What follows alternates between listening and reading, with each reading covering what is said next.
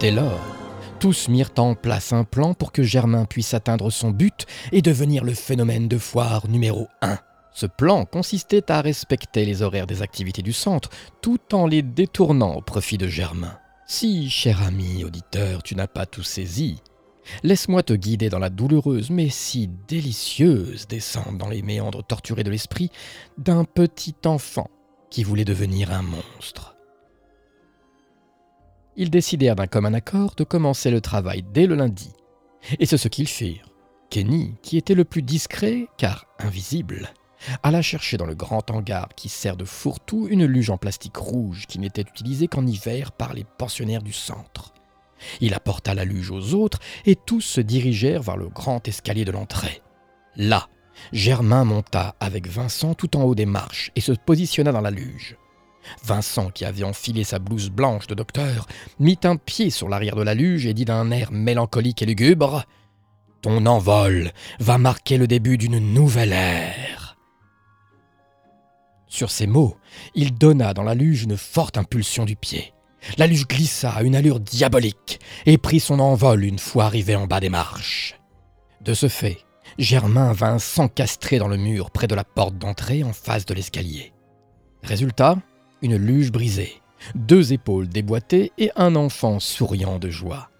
Trois jours plus tard, lors du cours de tir à l'arc, normalement réservé aux adultes souffrant d'anorexie, Kenny, toujours lui, accompagné de Carla, vola une flèche et un arc, mais pas de cible. Celle qu'ils avaient en tête, c'était l'œil droit de Germain. Les enfants s'entraînèrent avant leur tir fatal. Ni trop fort, ni pas assez pour arriver à contenter Germain.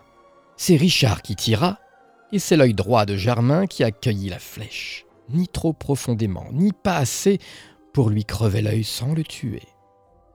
Le médecin du centre, anxieux demandant à l'enfant de cesser de vouloir se mutiler sans cesse, tout en lui posant un cache-œil sur son petit visage. Il fut mis à l'écart des autres pendant cinq mois, pour le punir, mais surtout pour le protéger de lui-même. L'attente de retrouver les autres était terrible. Il avait besoin d'eux, il ne pouvait plus vivre sans eux. Il fallait qu'il soit auprès d'eux pour finir sa transformation. Alors, il décida de passer à la vitesse supérieure. Il élabora un plan pour en finir au plus vite, devenir ce qu'il désirait tant et enfin partir du centre pour rejoindre le chapiteau des phénomènes de foire. Il se tint à carreau, resta sage, et lorsque la psychiatre vint le voir pour l'analyser, il lui dit ce qu'elle voulait entendre. Il put rejoindre les autres trois jours plus tard. Tous furent heureux de le voir. Germain leur expliqua son plan et tous se mirent au travail pour le grand soir. Durant toute une semaine, il fut volé un peu partout dans le vallon de la tranquillité, quatre haches, des lanières de cuir, des chalumeaux, 2 litres d'acide sulfurique, des antiseptiques ainsi que des calmants et de la morphine. Je vois à vos yeux écarquillés que vous vous demandez mais mais comment ont-ils pu récupérer tout cela? Laissez-moi vous répondre. Quand on est motivé et malin, tout est possible. Voilà, c'est tout. C'est aussi simple que ça.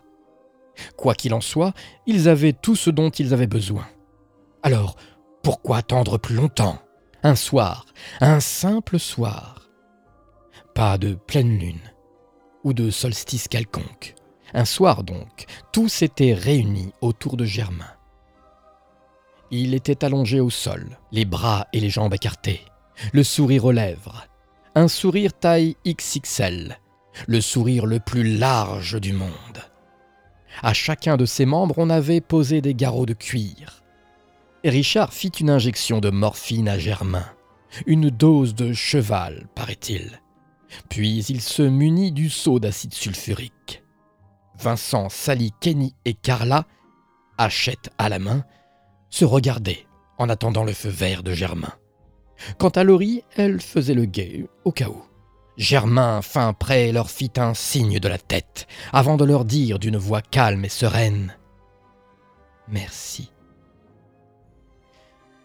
Cette histoire aurait pu se terminer là, Mais figurez-vous que, pas plus tard qu'hier, je suis allé dans une fête foraine proche de chez moi.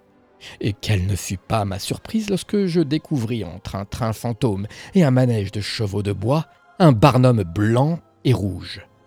Devant l'entrée, un monsieur loyal vociférait à qui voulait l'entendre qu'une nouvelle recrue était venue agrandir sa collection de phénomènes de foire. Son nom Germain l'enfant limace. Par curiosité. Oui, vous me connaissez, je suis prêt à tout pour une bonne histoire. Par curiosité, donc, j'ai déposé quelques pièces dans la main du propriétaire du Barnum et je suis rentré dans le chapiteau. Et au-delà des bocaux pleins de formoles et de formes étranges, d'un enfant à deux têtes, d'une fille sans tête cette fois, d'un enfant éléphant, j'ai pu poser les yeux sur ce garçon limace. Il y avait quatre autres personnes avec moi pour la visite. Deux d'entre elles s'étaient évanouies, les deux autres faisaient des signes de croix. Celle le plus proche de moi a fini par vomir un jet de barbe à papa et de beignet à la crème, pas encore totalement digéré, acheté deux heures plus tôt. Je suis donc resté là, seul, devant le box de trois mètres sur trois, recouvert de paille, où gesticulait avec un sourire immense, plein de joie et de bonheur, une petite chose sans jambes ni bras, et à la peau comme fondue d'un gris pâle luisant.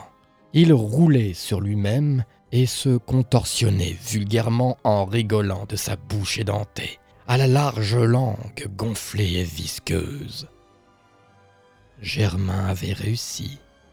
Il avait réalisé son rêve. Personne n'a pu ni l'enfermer, ni l'empêcher de s'accomplir.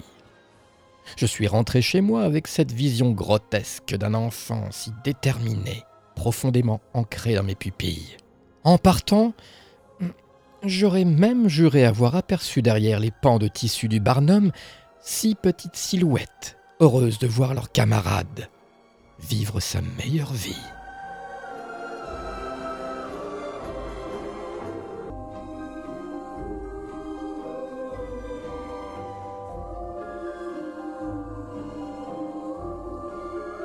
J'espère que cette petite incursion dans le monde d'un de mes artistes préférés vous a plu. Si tel est le cas, laissez-moi vous offrir un petit bonus que seuls les fans de Burton vont reconnaître. Je vous retrouve bientôt, mes amis, pour des histoires qui ne vous laisseront pas fermer l'œil de la nuit.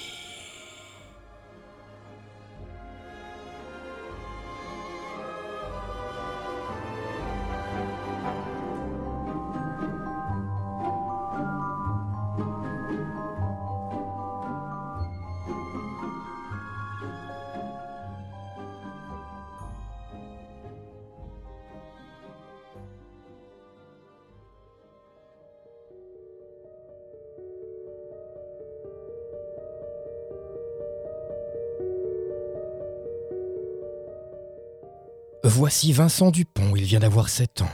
Il est toujours poli, c'est un garçon charmant. Vincent est affectueux d'une grande gentillesse, mais il veut faire des films d'horreur comme Vincent Price.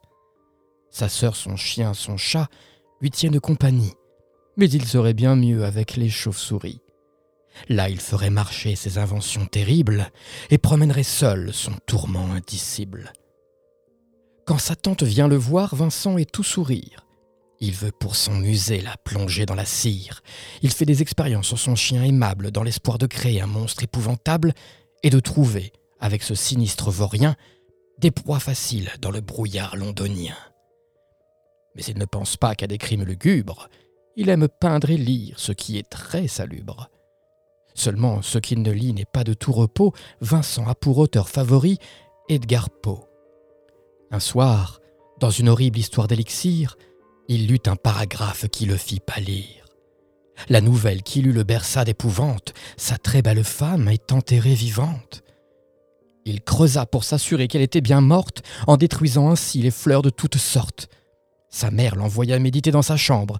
Il sut que de ce monde il ne serait plus membre, et qu'il devrait passer le restant de ses jours seul avec le portrait de son défunt amour. Vincent se morfondait souffrait mille tourments lorsque sa mère ouvrit la porte brusquement. Elle dit Si tu veux, tu peux sortir jouer. Il y a du soleil, il faut en profiter. Vincent voulut parler, mais aucun son ne sortit. Son long isolement l'avait fort affaibli. Il prit donc une plume et griffonna très vite, possédé par ce lieu.